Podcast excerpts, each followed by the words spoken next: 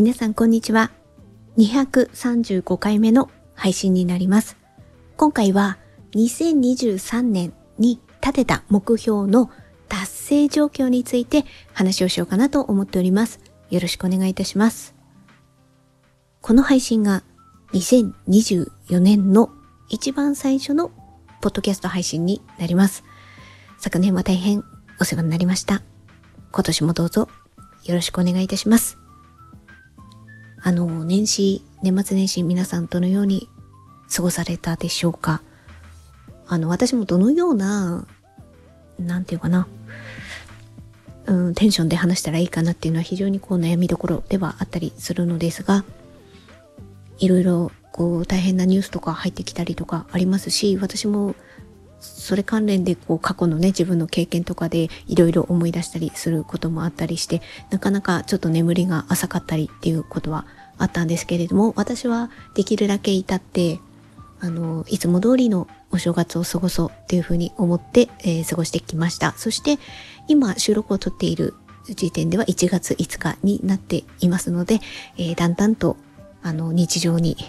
あの、日常生活に。あの、家族がお正月休みで、まあ休みだったので、その分のちょっといつもと動きが違ったりっていうのはあったんですけれども、今日から仕事に入ったりっていうのもあったりしたので、私もちょっといつも通りの、こう、なんか、あの、やることをこなしているっていう感じになります。で、えっ、ー、と、ポッドキャストの方にね、収録を撮りたいなと思っていたので、えー、今年最初の配信としてはやっぱり、あの、目標をね、2023年の目標っていうところを私立ててたのですよ。前に。そのあたりは、その配信もしてますし、ブログでもね、書いていますので、うん、あの、関連するようなものは概要欄にリンクは貼っておきます。で、えー、じゃあ具体的にね、あの、どんな目標を立てていたのかっていうのをちょっと端的に言っていきますけれども、大きく3つあるんですよ。はい、まず1つ目。各種 SNS や発信するプラットフォームを安定的に運営する。二つ目、韓国語の勉強。三つ目、部屋の片付けっていうところの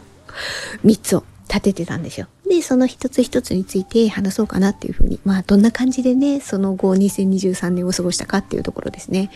で、一つ目のあの、目標的なところはね、結構大きかったんですよね。各種 SNS や発信するプラットフォームを安定的に運営するっていう。正直、その2023年始まる時点でも、まだ定まってない。一応こんな感じでやってこうみたいな感じでスタートはさせてるんですけれども、うんこの1年でね、だいぶ、だいぶ変わりましたね。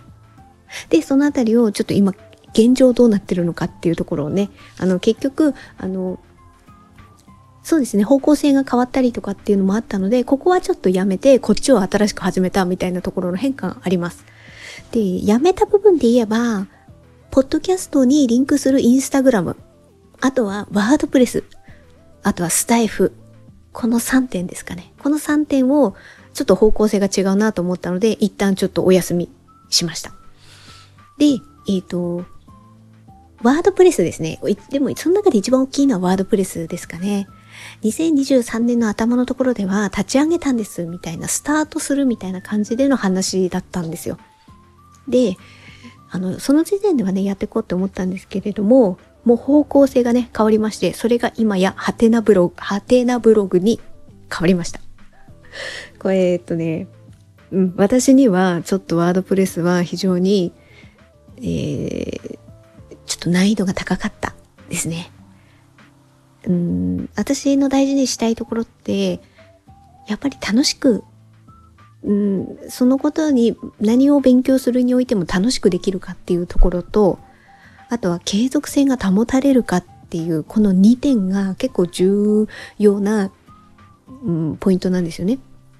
で、その上において、ワードプレスはやっぱちょっとそこのね、私のキャパを超えてしまったなっていうところがあって、やっぱりこう、ハテナブログさんの方が、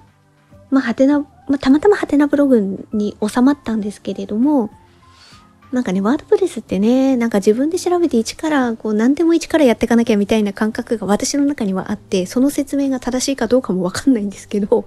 私の中の感覚的にはね、あの、ちょっとワードプレスからやるっていうのは難しかったな。ある程度、こう、なんか、もう建物があってその中に入っていくみたいなね 立て付けじゃないと私はブログはちょっとできないなっていうことがでもこれはね経験しないとわからなかったのでそれはそれでね良かったなとは思うんですよ。ということで、えー、まずはねそのワードプレスが発展なブログになったってことですね。あとはね、こうメインのポッドキャストを配信したら、インスタグラムでもお知らせしようみたいな風にね、思ってた時期もあったんですけど、それがね、なかなかちょっと継続しなかったっていうところはあります。で、あとはね、スタイフね。スタイフは、どういう感じでやろうかなと思ったかというと、私2023年になってだいぶカンドラの感想を語る配信が多くなってきていたので、その部分だけをスタイフでも配信してみようかなって思ったっていうことですね。それをね、ちょっといくつかやったんですけど、結果継続しなかったっていうところですね。やっぱここら辺も、うーん、そこのね、一手間をなんかやって、手間をかけて楽しめるんだったら継続したと思うんですよ。私はそこ、そこがね、ちょっとね、違ったなっていうふうに 思ったので、ちょっとそこはお休みしたっていう感じですね。じゃあね、今現状どんな風にね、やっていこうかなって、結果やっていってるかっていうところなんですけれども、ま、これはこういう風にやっていきたいっていうことも含めた意味合いでの話になっていくんですけれども、メインのポッドキャストはもうこのまま変わらず継続。で、配信プラットフォームも、それはお聞き、あの、聞いていただける、あの、方がね、選んでいただければっていう感じで、例えば、Spotify だったり、えっ、ー、と、Amazon Music、Apple Podcast とか、ん ?Apple? Apple Podcast 何でしたっけ？ちょっと、もう、あの、正式名称忘れちゃいましたけど、まあまあそういうね、各種プラットフォームから聞いてくださいっていう感じは変わらないで、そこに、あの、ちょっと今はね、リスンが追加されてますね。リスンって、ね、なんて説明したらいいんですかね。えっ、ー、と、あの、配信プラットフォームでもあるし、あとは、文字起こしをしてくれるサービスでもあり、あとはコミュニティ機能も、あの、備わっているっていう感じなんですよね。なので、あ、もちろん、あの、どこから聞いていただいてもいいんですけれども、あの、もテキストでね、一緒に読みたいっていう方は、いつもね、概要欄にリスンのリンクも貼ってるので、そっちから見ていただきますと、リスン経由のフォロワー限定機能ということで、えー、文字起こしで読むこともできるので、まあそういう意味では私はちょっとね、リッスンを応援したいっていう気持ちもあるので できればリッスン経由でなんていうのはちょっとね、あの、今後も折に触れてはちょっと言っていきたいな、なんていうふうには思ってます。ただまあ、大きな立て付けとしては、今まで通りポッドキャストを配信しつつ、あの、最近もそれはちょっとやってたんですけれども、できるだけそのポッドキャストのことの内容を簡単にまとめたハテナブログも同時にうーん書いていければいい、投稿していければいいなっていうふうには考えてます。で、えっ、ー、と、プラスアルファとして、私あの文房具関連の話をね、することもあるんですよ。たまにね。で、2024年はその辺も増やしたいななんていうふうに思っているので、あその文房具の話をするときは、例えば映像があった方がいいなって思ったら、YouTube も同時に投稿しようかなっていうふうには思ってます。まそれがね、具体的にどんな感じかっていうのは、例えば、今回の配信の1個前、234回目の配信とか233回目の配信で、手帳だったり、ノートだったり、それを取り上げた配信をしてるんですよね。そこの放送回のリッスンを見ていただければ、あのリンク貼ってあるので、えー、概要欄にね、YouTube が埋め込んであります。なので、あの、例えばノートとか手帳とかだったりすると、実際に実物を見ていただきながら聞いた方が、やっぱわかりやすいっていう内容によってはね、わかりやすいっていうのもあると思うので、あの文房具の放送の時、毎回そうするとは限らないです。あの、映像があった方がこの文房具の場合はいいなーっていうふうに判断した場合は、映像も一緒にリンクしようかなと。それはリスン経由でっていう感じですけれども。そんな風に思ってます。で、なので、ポッドキャストとハテとブログは、まずやっていきたい。で、プラスアルファ文房具の放送会の時に YouTube の映像も入ってくるかもしれない。あとは、私実はインスタグラム、文房具関連のね、インスタグラムを持ってるんですよ。あれをね、全然更新してなかった。だから、そうですね。まあ今ちょっとぼんやり思ってることなんですけど、なんか、あの、2023年の目標の、なんか達成状況なんて言いつつね、なんとなく2024年の目標っていうかね、あの、目指したいところも、もうなんか同時に話しちゃってるんですけど、すいません、あの、ごちゃ混ぜになって申し訳ないんですけど、あの、そのあたりは、えっ、ー、と、文房具ですね。まあ話戻りますけど、文房具の配信をした時に、その写真をインスタグラムにも同時に投稿してみようかななんて今ちょっとぼんやり思ってます。あの、再開ね、インスタグラムの方も再開してみようかな、みたいな。で、インスタグラムだとスレッズができたじゃないですか。あの辺どうですか？皆さん活用されてますか？私はね、活用の仕方が、あそこは難しい。難しいんですけど、文房具のアカウントに一応ひ紐ついてる形ではあるので、あそこに、例えば、あの、インスタグラムの、あれ、あそこってリンク貼りやすいのは貼りやすいんですよね。インスタグラムに投稿する場合は、写真で一覧では見やすい。だけど、インスタグラムの文章を書くところには、リンクは直接貼れないんですよね。貼ったとしても、タップしては飛べない。なんですけど、スレッズの方だとね、タップして飛べるというか、なんかリンクしやすい立て付けになってるんですよね。だから、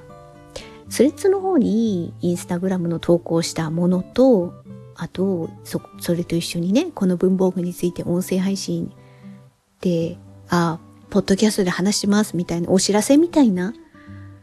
そう、なんかスレッズはお知らせ的な感じで使ってみようかな、見ようかなっていう段階です。はい。うん、スレッズのね、活用の仕方でね、何がいいんですかね。結構、ほら、インスタグラムに投稿していて、で、それはもう綺麗な写真を並べてるけれども、あの、ちょっとしたね、日常の思ったことはスレッズで書いてますみたいな、なんかそんな使い方してる人もいらっしゃるのかななんてね、いろいろこうチラチラ見させていただきながら思ったりもしてたんですけど、私は、なんかリンクがしやすいなっていうところはちょっと感じたので、まあそれだったら文房具の写真を投稿して、そこに音声配信、この文房具について語ってますみたいなお知らせをね、ちょっとリンク先を一緒に載せてみるみたいな使い方どうかなっていう風にちょっと思ったりしています。まあこれはね、考え中っていうところなんですけどね。はい。ということで、えっ、ー、と、あの、その一つ目のね、各種 SNS や発信するプラットフォームを安定的に運営する。まあ、続けてはいた。続けてはいたけれども、安定的になんかもうここれでやっていきますみたいなとこは全然定まってなくって、あの途中でね、やめてしまったり、新しく始めたりっていうことがいろいろあったなっていう2023年でした。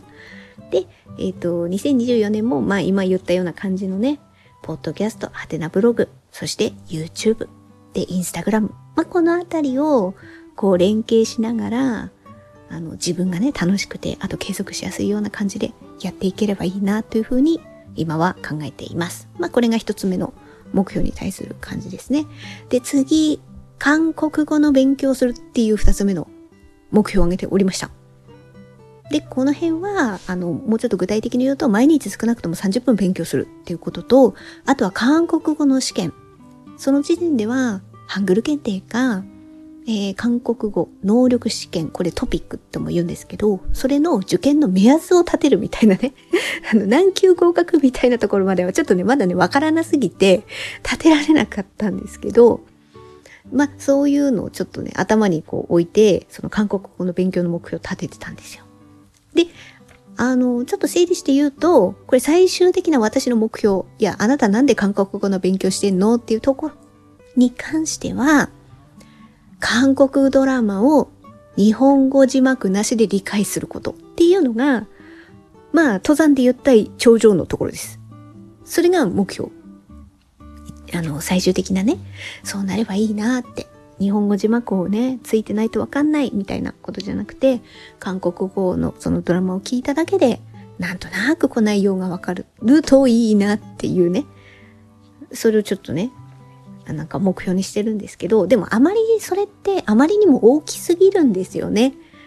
だから、もうちょっと登山で言ったら、えっ、ー、と、3合目、4合目、5合目みたいなところの 目標ですよね。そういうのをちょっと細かく立てた方がいいなって思ったので、その一つの指標として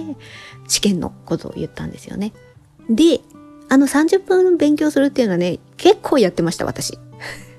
それは、あの、本とノートでなんかガリカリカリカリみたいななんか、いわゆる勉強って感じではなかったですけど、それをやってた時もありましたけど、試験前とかね。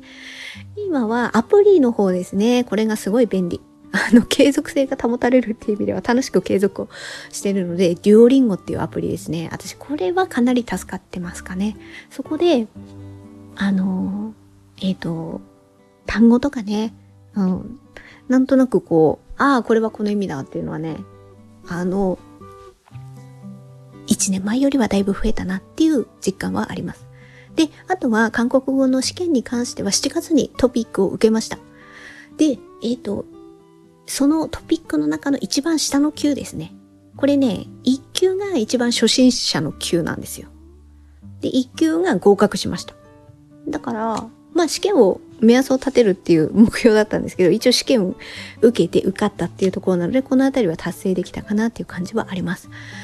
私はそうやっていわゆる趣味の範囲で韓国語を勉強してるので、そんなに、ね、ああの、なんか早急に試験の級をね、上げていきたいみたいなとこまではそこまでは思っていないので、あの、その時期にね、受けれる範囲の試験を下の級から順々に受けていこうっていうふうに今は考えていて、まあ、ここからこの2024年の目標みたいなところにも流れていくんですけど、それは韓国語に関しては、勉強はね、もちろん継続はしたいっていうふうに思っていて、試験を具体的にね、まずトピックが、えー、4月にあるんですよ。なので、私は1級が一番下の級のね、初心者の級の1級が受かって、じゃあ次の級はってなったら2級なんですよ。で、1、2、3って進んでいって、一番難しいのが6級なんですね。トピックの場合は。で、次の段階だから、1級が受かってるから、次2級。2級が受かればいいなというふうに思っていて、その4月の試験に向けて勉強しようかなというふうに思ってます。で、あとはね、もう一つ韓国語の試験となると大きくは、今言ったトピックと、あとハングル検定があるんですよね。で、ハングル検定私ね、去年、ちょっとタイミングが、あの、合わなくて受けられなかったんですよね。なので、今年はですね、6月にハングル検定がありますので、ちょっとここを受けたいなと思ってます。初めてのハングル検定。なので、あの、ハングル検定の方の一番下の級は確か5級だったと思うんですよ。5、4、3みたいな感じでね。あの、逆なんですよね、トピックとね。なので、ハングル検定の方は一番、あの、初心者のレベルの5級から受けようかなと思っていて、それをね、6月の試験に向けて勉強しようかな。だからね、4月と6月にね、試験があるっていうことで、このあたりの、なんだろうな、期間のね、2ヶ月ですけど大丈夫かね？っていうことがあんまりわかんないんですけど、わかんないですけれども、まあやってみないとわかんないっていうところがあるので、あの、一応4月のトピックの試験と6月のハングル検定を受ける。そのための勉強をちょっとまずはやっていこうか、いこうかなっていうふうに思ってます。で、次、三つ目、部屋の片付けをするですね。これで、急に何それっていう感じなんですけど、私このあたりがね、苦手なんですよ。ほんと羨ましいな。あのなんか、逆にね、部屋がもう片付いてないとダメなんですみたいなタイプタイプの方もいらっしゃると思うんで、もうほんとそういう私感性のもと生まれたかったなみたいな。もうなんか片付けが趣味なんですぐらいの人でいたかった私、みたいな風に思うんですけど、残念ながらね、そういうタイプではね、残念ながらないんですよね。で、2023年は、もうちょっとね、具体的に言えば、物をね、収納スペースに全部収まるようにするっていうことと、あと人が急に来ても焦らないように家にするっていうね、この2点をね、具体的には挙げてたんですけど、全然ですね。全然なので、これはね、またね、継続してね、継続したところでは、わかんないですけど、まあ、このあたりも、なんか、やっぱね、こうやってね、言葉に出すっていうこともね、案外いいなって私思っていて、で、今回は、あの、今年はね、より、ハテナブログと連携してね、あの、ちゃんとテキストでも起こそうみたいな風にね、ちょっと志を持っているので、こういうところでなんかこう話したりとか、文章で打ったりとかしてテキストって、あの文章にね、することによって、よりちょっと、なんか、身に、身に引き締めて、身を、身を、な、何？モチベーション高めることに、あの、つなげていこうかなっていうふうに思っているので、まあ、あの、まだね、2024年の目標も大体こんな感じですわ。私は。それで、ね、あの、生活を整えながら私はちょっと、あの、細々と生きていこうかなっていうふうに 思っております。えー、ということで、え本日は、えー、2023年に立てた目標3つありましたので、まあ、その達成状況ですね。まあ、達成、達成状況っていうか、まあ、まあ、進捗状況っていうかね、まだまだ道半ばな話になっちゃうんですけれども、まあ、継続して、このあたりの挙げた項目は、2024年も引き続きやっていこうかなっていうふうに思ってます。ということで、本日のポッドキャストは以上となります。最後まで聞いていただいてありがとうございました。程よい一日をお過ごしください。スノーでした。